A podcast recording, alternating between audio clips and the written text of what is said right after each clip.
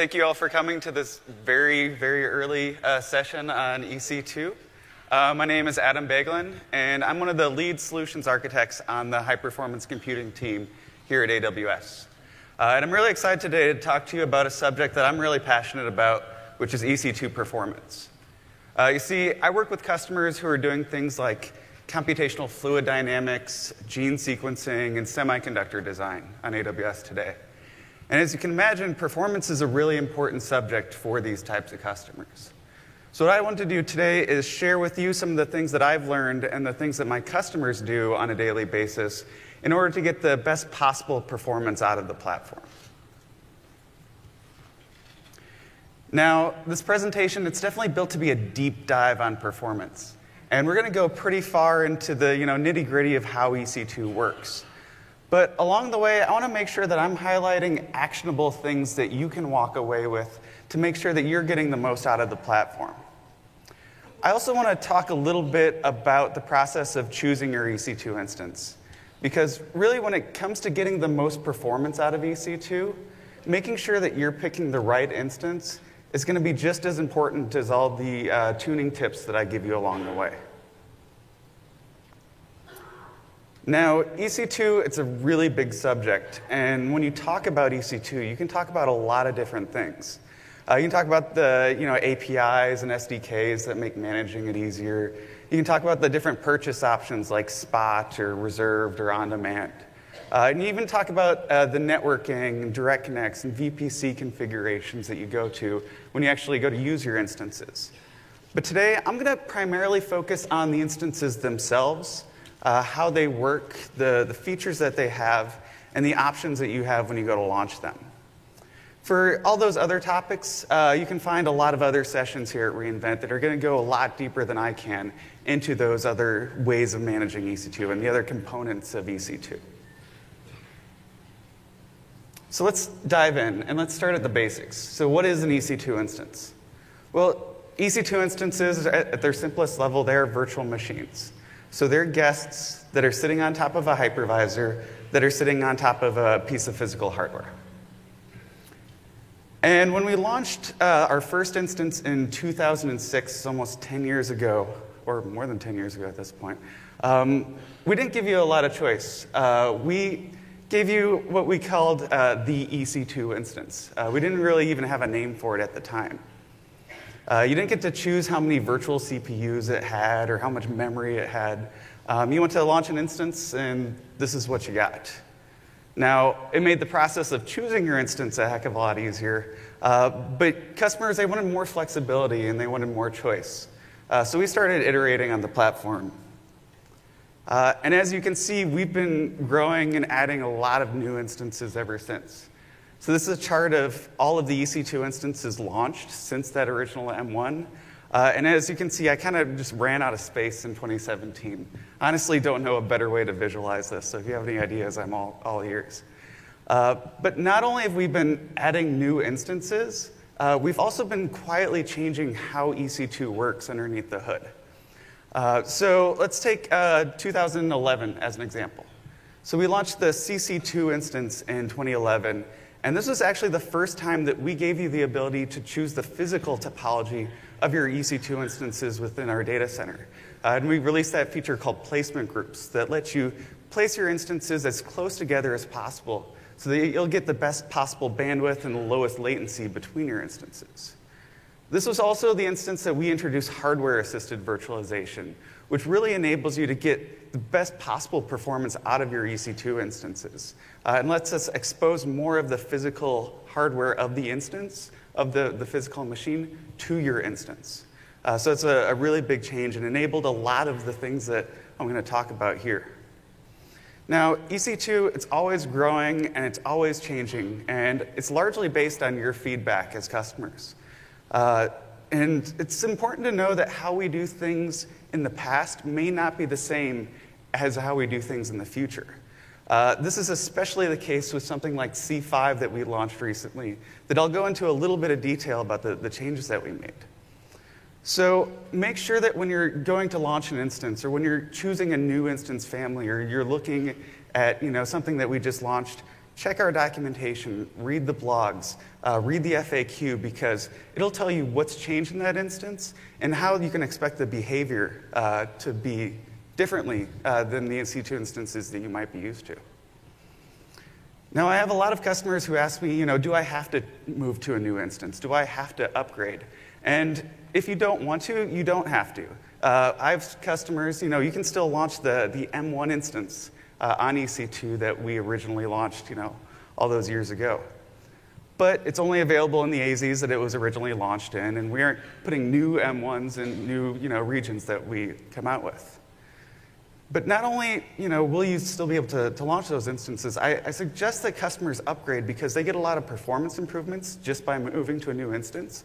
It's usually as simple as stopping your instance, changing the type, and starting it back up, or updating your auto-scaling group. But these new instances and this new hardware, it's usually more power efficient. It's usually cheaper for us to operate. So what we do is we pass those savings on to you. So you may have noticed when we launched C5, it's actually cheaper than the C4 instance. Uh, and that's just one example. We do that typically with new hardware releases. So I highly suggest that you keep up on the latest instance because you'll get better performance on the platform and typically at a lower cost.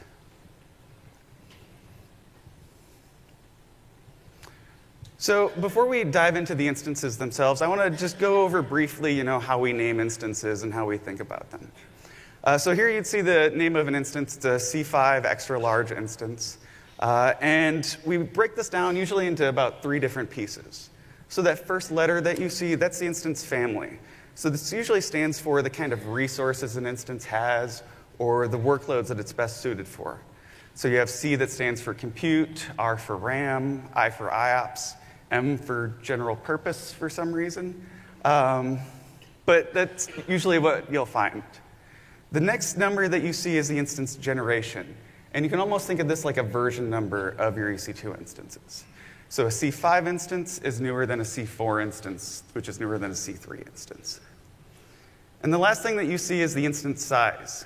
And I've heard these called t shirt sizes, which is a pretty good way of thinking about them. So you've got small, medium, large, all the way up to 32x large, which is a massive shirt. Uh, but it's really, you know, it's the same shirt, just in different sizes. And as you can see, you get a lot of choice and you get a lot of flexibility when you go to launch. I know that whenever you're in the console and you're trying to decide which instance from that massive list that uh, you want to look at, it can be a little bit overwhelming. Uh, but I suggest by first starting at looking at the families uh, that you're interested in. And to do that, try to understand or try to think about what your application is constrained by. So if you need a lot of memory, uh, an R4 instance is probably the best place to start because it's in the memory optimized family. If you are compute bound, you'll want to go with the, the C uh, class of instances. If you're actually pretty well balanced, or maybe you just don't know what kind of resources you need, starting with the general purpose, like the M or the T, uh, usually are the best place to start. And then you can keep monitoring your instances and adjusting to a, a better suited family as you understand your workload a little bit better. And if you need a little bit of help, you can always check our documentation. For each EC2 instance, we list the types of workloads that we typically see customers use it for. Uh, so it's a, a good way to, to get started if you're just trying to think about it. But when you're looking at all those instances, you'll see something that's pretty unique to AWS, and that's the virtual CPU or vCPU. Now, I have a lot of customers who are confused about what a vCPU is, uh, and it's actually pretty simple.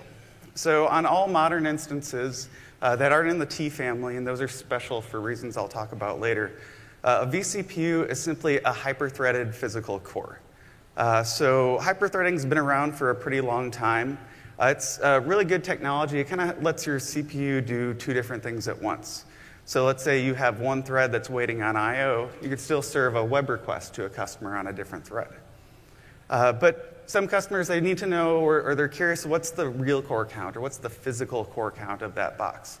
And for most cases, you can just take that vCPU number and divide it by two. Now, if you do need to know how many physical cores you have, maybe you have licenses that are constrained by the number of physical cores on a box, uh, you can always check this link that I have on this slide, uh, and that'll give you an up to date list of all the instances and their core count. So let's give you a, a visual representation of what this looks like. So here you can see the output of a, a tool that I like. It's called LS Topo, L-S-T-O-P-O. Uh, and it shows you the physical uh, topology of the hardware that you're using. You can run this on bare metal, you can run this on AWS, uh, and it'll give you a very similar output. So here you can see the output of a M4 10x large instance. So this instance, you can see it has two sockets. That's the, the top and bottom uh, things on the chart here. Uh, you can see how much memory is attached to each socket. You can see the level one through level three cache. And you can even see the CPU thread to physical core mapping. And you can see this because we're exposing that physical topology of the underlying instance or of the underlying hardware to your instance. Uh, so, you know, your threads don't float between cores. Uh, so when you see a core or when you see a thread, that maps one to one to a CPU on the underlying hardware. So there's some applications that actually don't benefit from hyperthreading, and the context switching involved can actually slow down the performance of those applications. These are usually pretty compute-heavy applications. Uh, think of things like financial calculations or engineering simulations, uh, things that are just using a lot of compute power. Maybe they're just doing AVX or uh, floating point calculations. On all systems, these applications typically disable hyperthreading. And if that's something that you're used to doing, you can do that on EC2. Now, if you don't usually disable hyperthreading or if you don't know, you probably don't need to worry about any of this. But if you do, uh, you can get that same effect on EC2. It's pretty easy to do on Linux. Uh, it's a little bit harder on Windows. So with the way that Linux exposes uh, the physical infrastructure of the uh, CPUs, uh, it enumerates the first set of threads on each socket first, and then the second set of threads second. So that if you want to disable hyperthreading, all you need to do is disable that second set of threads.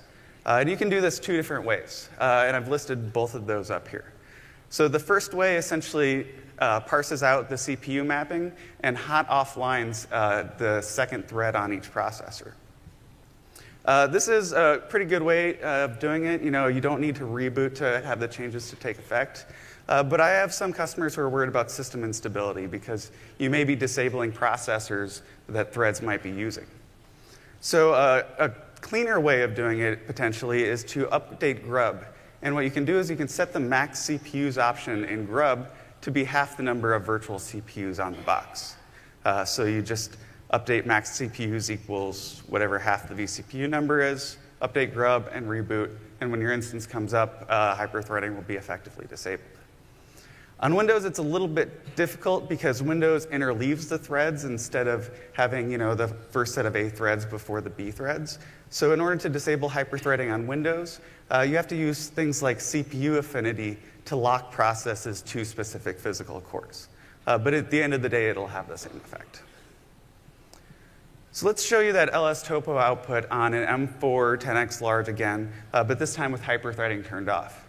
Here you can see highlighted in blue each physical CPU core only has one thread associated with it as compared to the two that you saw before.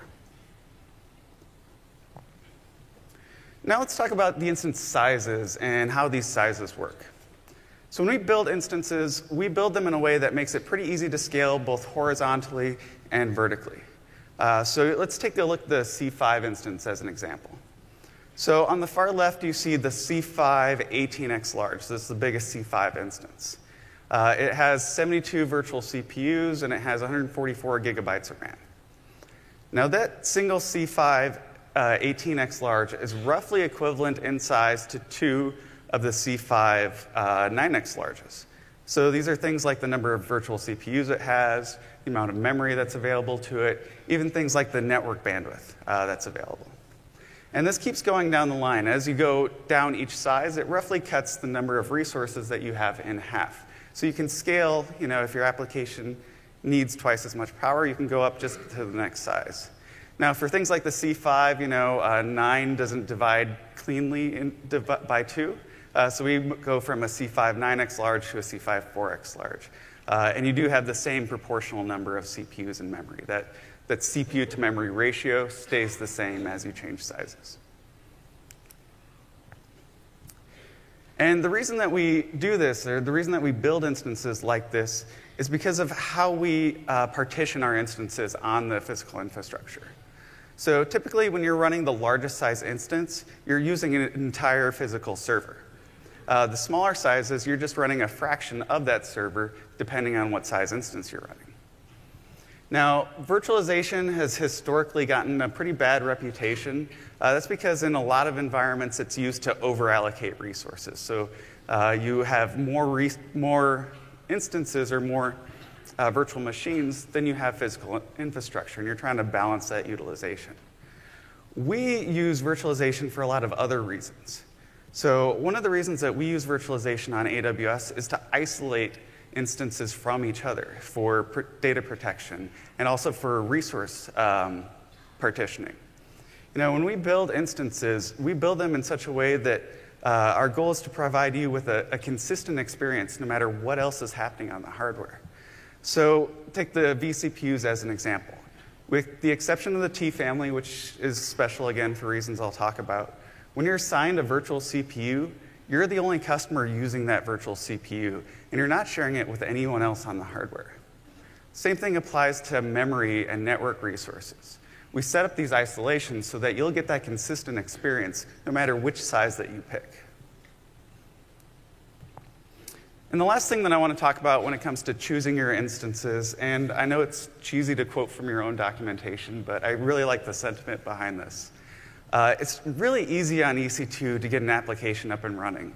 Uh, so instead of doing what I see some customers do, which is to install a synthetic load testing tool to count the number of flops or IOPS or whatever you get on the hardware, install your application and try sending it some realistic load to do some testing. So, you know, if you have a mobile application, try to simulate real users navigating your app. If you have an HPC application, run a common model that you're running, not a synthetic benchmark. If you have a database, try running some you know, queries on it. By using a real workload, you'll actually understand how your application behaves on that hardware, and you'll be able to start measuring how the performance scales as you add more instances or as you go up in sizes of your instance. Uh, so definitely, I highly suggest using a real app to, to do your testing. Now let's, let's dive a little bit deeper into the operating system. Uh, and on all systems, uh, timekeeping is a, an important operation. So, you know, timekeeping or your clock source, it's used for things like processing interrupts, getting the time of day, and measuring performance. Most AMIs that you launch on EC2 will use the Xen clock source by default. Uh, and they do this because it's essentially compatible with almost all of our instance types now, with the exception of the C5. Um, but you know, around the Sandy Bridge processor, uh, the TSC or, or, time step counter uh, was introduced. And what it means is that your timekeeping operations or your, your, the system calls that are using the clock uh, will now be handled by a piece of physical hardware on your CPU and not the hypervisor, which are going to be much, much faster. So to, to kind of show you an example of this, I, I wrote a really simple application. Um, and it just does, you know, a loop where it does get time of day, you know, 10,000 times, or even more than that. Uh, now, don't get nervous. I'm not going to try to actually read every line of code. I'm not one of those presenters. Uh, but this is really just a, a, simple application that I've seen that kind of uh, represents some workloads that, that I've seen on the platform. Uh, and here you can see I ran that application and I profiled it with strace. Uh, I really like strace because it actually shows you the system calls that are being made and how long they take and you know, what percentage of the time that they take up. And here you can see when I ran this on an instance with the Xen clock source, uh, my test took about 10 seconds. And as you can see, get time of day was up at the top where you'd expect it to. Now, the same exact server, all I did was I switched the clock source from Xen to TSC. Uh, and as you can see, it went from 10 seconds all the way down to two seconds. Uh, and get time of day doesn't even show up on, on that report anymore. Now, this is a pretty extreme example uh, for a really simple app, but I've seen some applications have as much as a 40% performance improvement just by changing their clock source from Xen to TSC. So, how do you do that?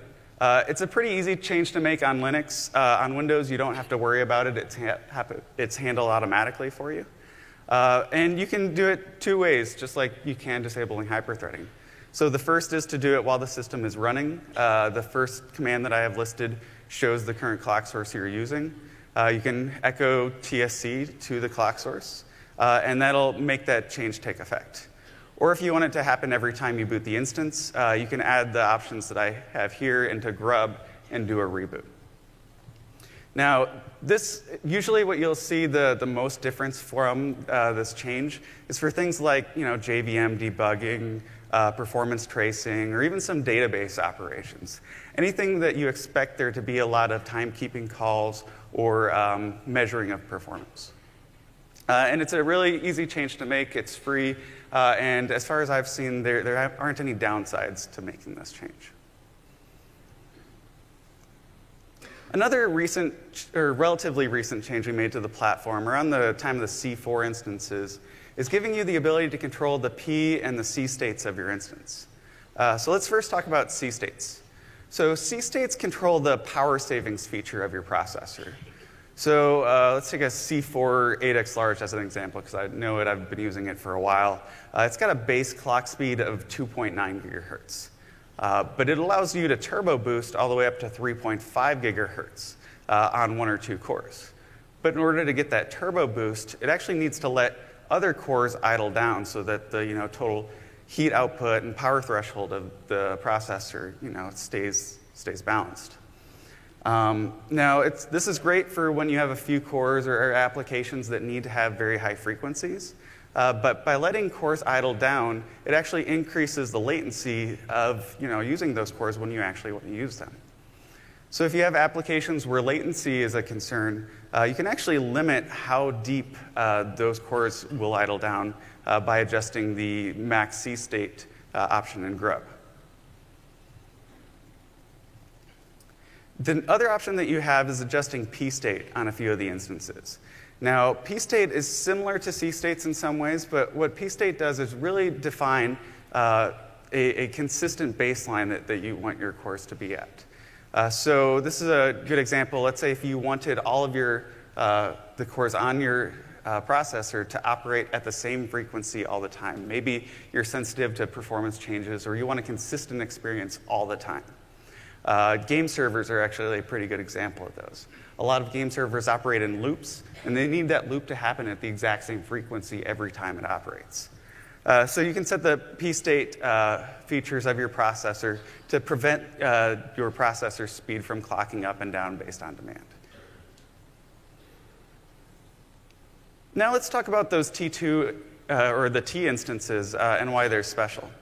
Uh, T2 instances, they're really good general purpose instances. Uh, and they're, in some cases, the lowest cost instances available on AWS. I think the T2 Nano is about half a cent uh, per hour. And they're great for things like websites or, or databases or developer environments, things where your CPU demand uh, actually fluctuates you know, over the lifetime of the instance.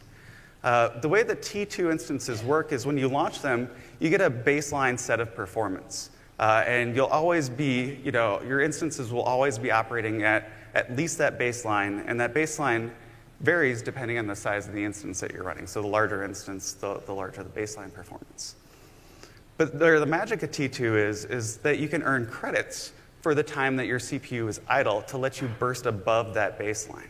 Uh, so it lets you really get the performance that you need when you need it and not pay for it when you don't. We launched the T2 instances because we saw that most workloads don't use 100% of the CPU all the time. Uh, so the T2 instance is a really good way to get that balance, to get that performance that you need without paying for it. Now let's talk about how those credits work, because uh, this is a subject that uh, customers don't always understand. So you can kind of think of CPU credits in a T2 instance like a bucket. Uh, so when you boot the instance, you start with enough credits to do things like boot your operating system and handle the, the work that your instance was started up for. Uh, so, and when your application's up and running, you'll use credits every time you're using CPU. So, a single credit will allow you to use 100% of one core for one minute. Now, when the work idles down and your instance becomes idle, you're going to start earning new credits that, that go to fill up that bucket. And the rate that you earn those credits is going to vary depending on the size of the instance. So the larger T2 instance you have, the more credits you're going to have that, that fill you up. Uh, credits are also going to expire out of that bucket uh, after 24 hours if they're unused. Uh, so there is a maximum number of credits that you can have per instance size. And so to understand, you know, whether you are using those credits and how much you're using, and if you're choosing the right T2 size, you'll want to use CloudWatch to monitor a few different metrics. Uh, here you can see two of the important metrics when it comes to CPU credit usage. Uh, the one in orange is the actual usage. So this is going to spike up uh, as you're using uh, credits on the platform. So it'll tell you how many you're using per minute. Uh, and the one that you see in blue is your actual CPU credit balance. Uh, so this is going to tell you how many credits you have left uh, during your burst bucket, or in your burst bucket. Uh, monitoring your, your credit balance is probably the one that you're going to hook on if you're using T2 instances in an auto-scaling uh, configuration. Because whenever you run out of credits, your CPU usage is going to drop down to whatever your baseline is, uh, and from a CloudWatch perspective, it's going to look the same as if your instance was idle or, or just using that, that level of throughput. So monitoring your credit balance over a fleet will tell you when you need to auto-scale or add more instances that'll have a higher credit balance. Next, I want to talk about X1 instances. So, X1 instances, they're pretty exciting instances. They're really massive machines with four terabytes of RAM uh, and 128 virtual CPUs. Uh, they're great for things that have a huge memory footprint or even high memory to core ratios with the X1E instances that we launched. Um, you know, things like big in-memory databases, big data processing applications, even some HPC workloads are pretty well suited for uh, these X1 family of instances. But when you have that much memory and when you have a, a that much, um, that, well, that much memory to use, uh, making sure that you're using it effectively is a lot more important. Uh, on any system that has multiple CPU sockets, there's a concept called NUMA, or non uniform memory access. And it allows you to access all the memory across all the sockets, you know, as if it was uh, just one big memory footprint. Uh, on Intel systems, there's the a bus between each socket called a QPI or a quick path interconnect. Uh, and this is the, the bus that transfers memory from one socket to another. Uh, now, accessing memory in a local socket that your process is running on is always going to be faster than going across that QPI to uh, reading memory in a, another socket. So let's, let's give you a visual representation of what I'm talking about here. So let's look at an R4 16X large as an example. So this is a dual socket box. Uh, it has 244 gigabytes of RAM on each socket, and between each socket are two different QPI links. So let's say you're an application on the left socket and you're wanting to read memory uh, from the, the socket on the right. Uh, transferring that memory will happen over that QPI. Now, while that's fast, it's measured in giga transfers per second. Uh, it'll never be as fast as accessing memory that's local to that socket. And when you go to things like the X1, uh, it gets a lot more complex. So the X1 is a four socket system. And because of this, NUMA becomes even more important. So compared to that R4 instance uh, that I had on the previous slide, there's more memory per socket. On the X1E, there's almost two uh, terabytes of RAM. Sorry, I think that's a, a typo. One terabyte of RAM uh, on each socket.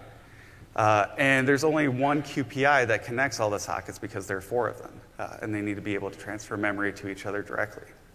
So memory transfers from one socket to another are going to take longer on an X1 as compared to an R4. So what can you do about this? Well, if you've ever watched top on a, a Linux system, you may notice uh, processes moving around from one core to another. Uh, this is the process scheduler in Linux, uh, and Windows has one as well. And what it does is it tries to balance the load so that uh, your processes are effectively using all of the hardware that you have available to you. Around the 3.8 series kernel, this process scheduler started to take NUMA affinity into account. So it'll try to keep processes in the same NUMA zone as the memory that they're accessing, but it'll also try to move memory around to be closer to the process. The downside of this is that this can actually slow down performance of some applications. Uh, and this is especially true if you have a large memory pool that spans multiple sockets. Uh, the, when this happens, you know, the scheduler will spend more time moving processes around uh, than if you just let it uh, tell it to ignore the NUMA uh, and let processes come and go where they may. So to disable this, uh, you can do you can do a couple of different things. Uh, the first option is to set NUMA equals off in Grub. Uh, and this is a good use case if you have more memory that fits in one socket and you don't want the process scheduler to be moving memory around that could impact the performance of your application.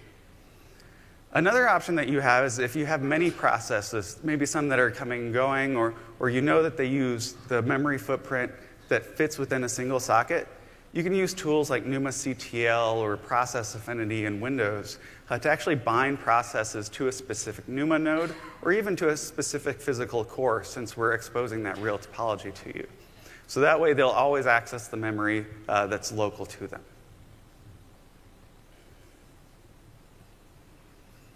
Another thing to, to keep in mind is how much your operating system actually impacts the performance of your application. Uh, and using all systems, um, the, the, sorry, uh, you know, using a, a, modern, not only is using a modern Linux distribution important, uh, but also using a modern Linux kernel is really important. So, to, to, give you an example of this, I was visiting a customer and they were testing a, a, custom application and it used a lot of memory and it was doing a lot of memory allocations and deallocations. And they weren't seeing as good a performance on AWS as they were seeing on their on premise systems. Now, this application, it was really complex, it was custom built, and benchmarking uh, and testing it took a really long time. So I actually found an open source tool called ebizzy uh, that had a very similar behavior, uh, and I profiled it with a Linux testing tool called Perf. Uh, and here you can see the results of ebizzy on a Red Hat 6 system, which is the one that they were testing on. So I used perf to profile it, and you can see that uh, it was on this specific system, you know, doing about 12,000 records per second. We don't know if that's good or not. Uh, but we do see that it's using a lot of system time as, as compared to a lot of user time uh, that you'd expect from a, a well behaved application. We'd also see by tracing it with perf that we're doing a, there are a lot of page faults happening, you know, 1.4 million uh, in this application on this system. So, so what's going on here? What, what's actually happening? I used uh, the perf output uh, and a tool called uh, Flame Graphs that were created by Brendan Gregg, who's a distinguished distinguished engineer at Netflix. Uh, he actually has a talk later today if you want to learn more about this. Uh, but flame graphs are a really good way of understanding what your application is doing uh, and where they're spending their time. So here you can see ebizzy is the, the thread at the bottom. Uh, and you can see all the system calls. It's a little hard to read, but these slides will be up on SlideShare. Uh, you can see all, all, the calls that they make. Uh, and up at the very top of the stack, it ends up in a memory advise call. Uh, which is a, a Xen hyper call, um, or sorry, it's doing a lot of madvise uh, calls that end up in a Xen hyper call uh, that's taking really the bulk of the time of this application. So what I did was I took this same exact application, same exact instance type, uh, and I launched a Red Hat 7 instance. Uh, recompiled it using Red Hat 7, excuse me, uh, and you can see I got significantly better performance just by changing the operating system. The amount of records per second I got went from 12,000 or around 12,000 to 425,000 records per second. And as you can see, uh, the system time uh, decreased significantly. Uh, so it's spending all its time in user space where you'd expect a well-behaved application to be. And the number of page faults went down from, you know, a million and a half to only 14,000. So what happened? Uh, let, us check out flame graphs again uh, and this really tells the story. So, this is the exact same flame graph output from the exact same application, uh, just compiled and run on a, on a different system. Uh, and as you can see, uh, there's a lot fewer calls uh, and a lot less times being spent. And what this showed me is actually in the Red Hat 7, the glibc uh, version that was being compiled with the application, being used by the application, uh, instead of making all those madvise calls that end up in the hypervisor, uh, they switched to a single Intel optimized call for memory management. Uh, so that really showed me for this application, for the way that it was using, uh, changing the operating system uh, made a huge difference. Uh, and I, so I highly recommend that, that when you are moving to AWS, when you're thinking about using your applications, use as late of a version of the operating system as you can. Uh, Red Hat 6 uh, especially has been around for a really long time uh, and is not as optimized for the platform as you know, Amazon Linux or even some of the new Red Hat releases. Next, let's talk a little bit about networking.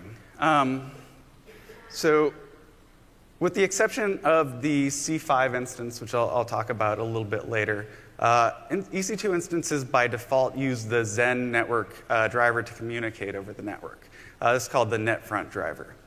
Uh, and this driver has a lot of overhead because of the split driver model that Xen uses to communicate. So let's say you're an application on the right, you need to write some packets. Uh, what you need to do is you know, talk to the front end driver that's built into your operating system. This front end driver goes through the hypervisor, talks to a back end driver uh, that then has to you know, write to the, phys- the real device driver that then goes across the network. This is a pretty CPU intensive process, uh, and it limits your total throughput in packets per second uh, that you can get uh, because you have the hypervisor. Uh, you have the hypervisor being used for every uh, network packet that you process. So what we did is we used a technology called SRIOV, or Single Root I/O Virtualization. we call it enhanced networking on our instances. And what enhanced networking does is it exposes the physical network device directly to the instance so that you don't have to have the hypervisor in, uh, involved every time you're making a network packet. So, enhanced networking, it's available really on all modern instance types. It's free to use, uh, and it really optimizes that path uh, so that you'll get much better performance uh, and much better throughput uh, on AWS when you're using the network. Now, to use enhanced networking, there are a couple of requirements. You have to make sure that you actually have the network driver for that network card installed in your operating system. And you have to tell EC2 that you have that driver installed so that it knows to expose the network card in a different way. So there's a flag that you have to flip on your AMI or on your EC2 instance to say that you, have net, that you want to use enhanced networking.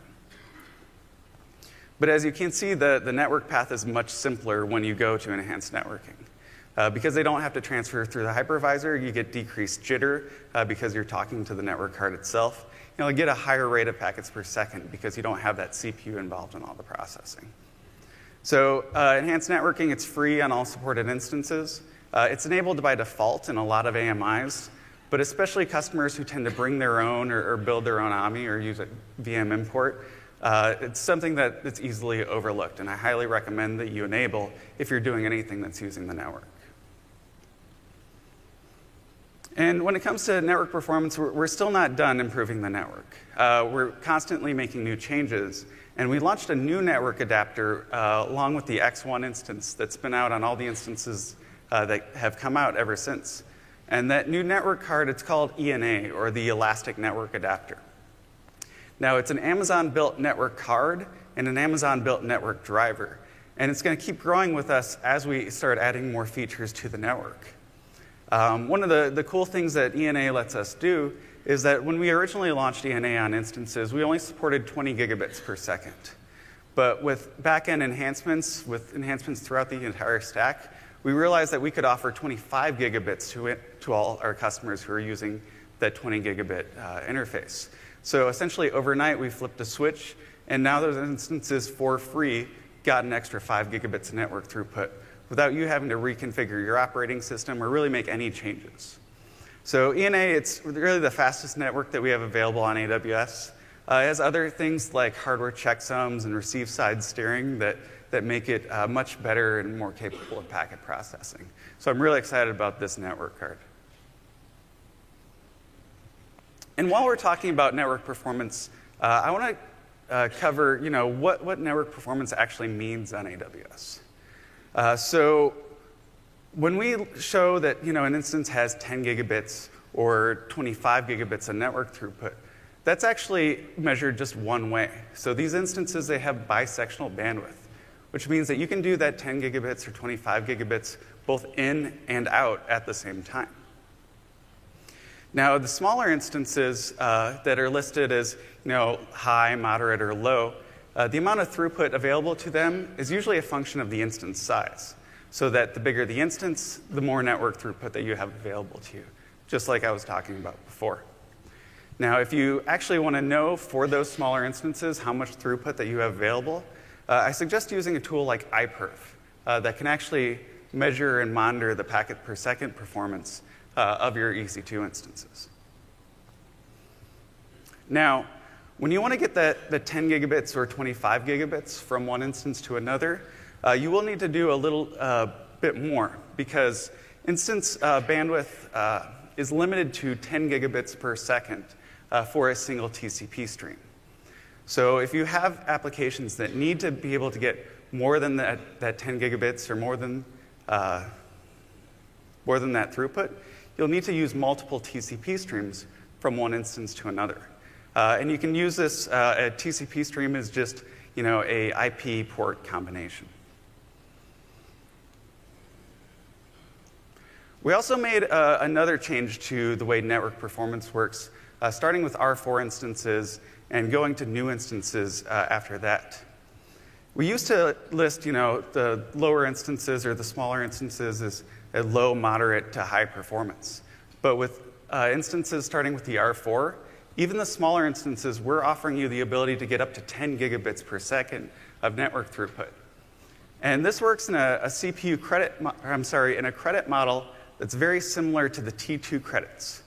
So while you get up to 10 gigabits, uh, you do have a baseline level of throughput that's uh, based on the instance size that you're using.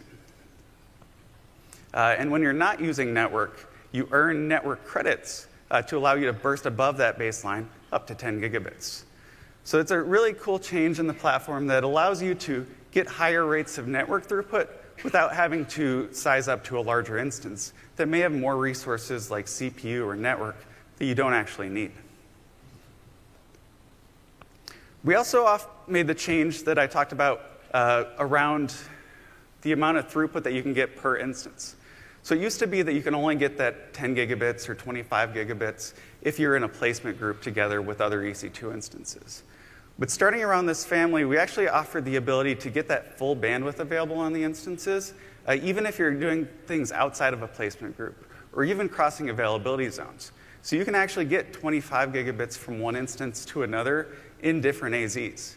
Uh, but to do that, you do have to use those multiple TCP flows uh, because each flow is limited to 5 gigabits when you're not in a placement group.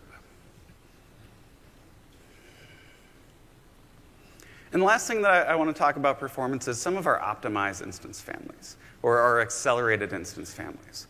Uh, because these families are, are things that people don't always think about when it comes to getting performance out of the platform.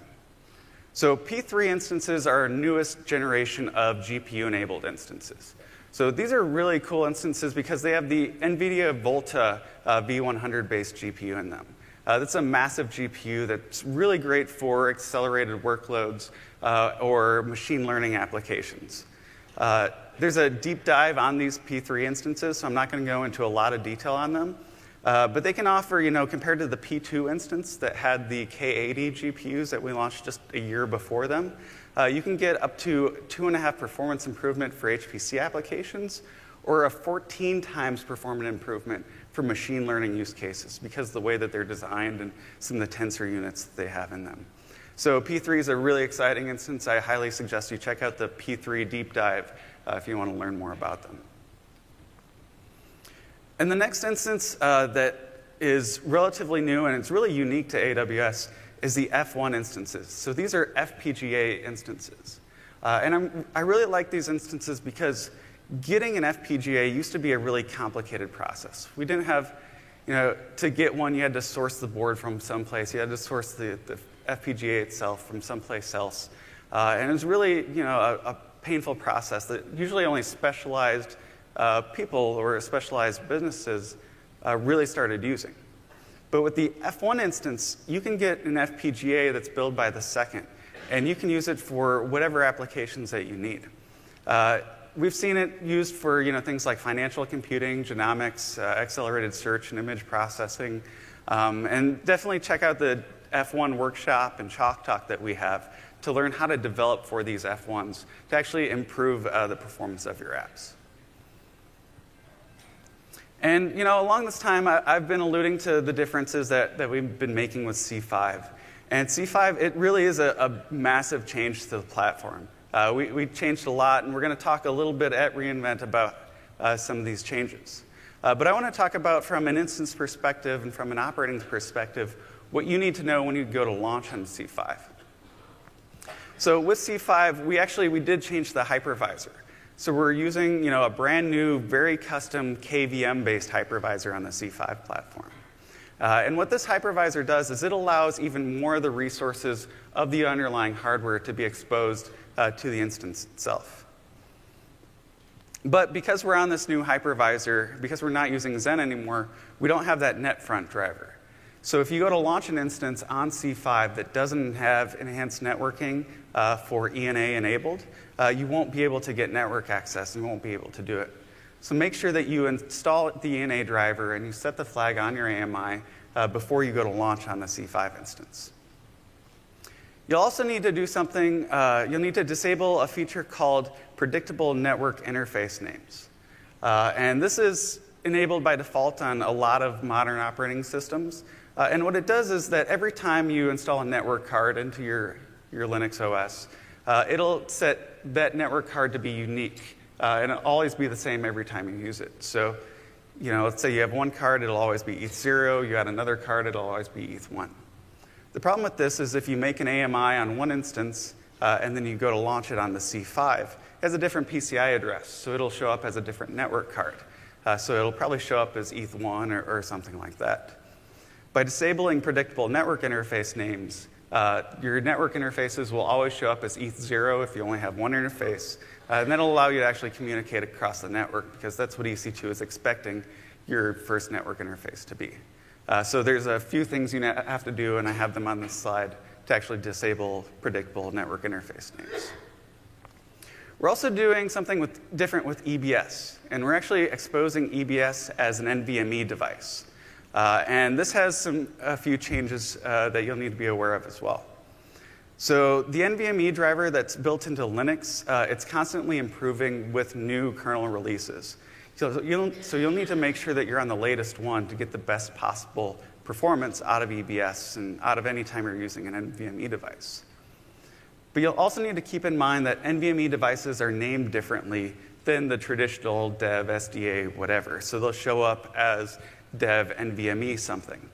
Uh, so to make sure that your AMIs will launch and work on different operating systems, make sure that you're using UUIDs or labels uh, instead of actually the dev SD mapping in etcfs tab that you might be used to before. Another thing to keep in mind, and we don't have a lot of customers that, that run into this, but you can have a maximum number of 27 PCI devices attached to an EC2 instance with the C5 family today. Uh, and because EBS and network uh, both show up as a PCI device, that means the total number of network or, or storage devices uh, that you can have is 27 in total uh, added together. You also need to make sure that because we're using uh, ACPI to send shutdown signals to your OS, that you have the ACPI daemon installed and running on your OS. So, if I haven't said it enough, uh, using a modern kernel, it's really important on the platform. Um, I've seen some customers get as much as a 40% performance improvement just by upgrading from Red Hat 6 to Red Hat 7. Uh, and the 2.6 kernel in, in CentOS 6 was, in Red Hat 6 was released in 2009. Uh, while it doesn't always feel like it, that was a really long time ago, uh, especially in, in the, the cloud.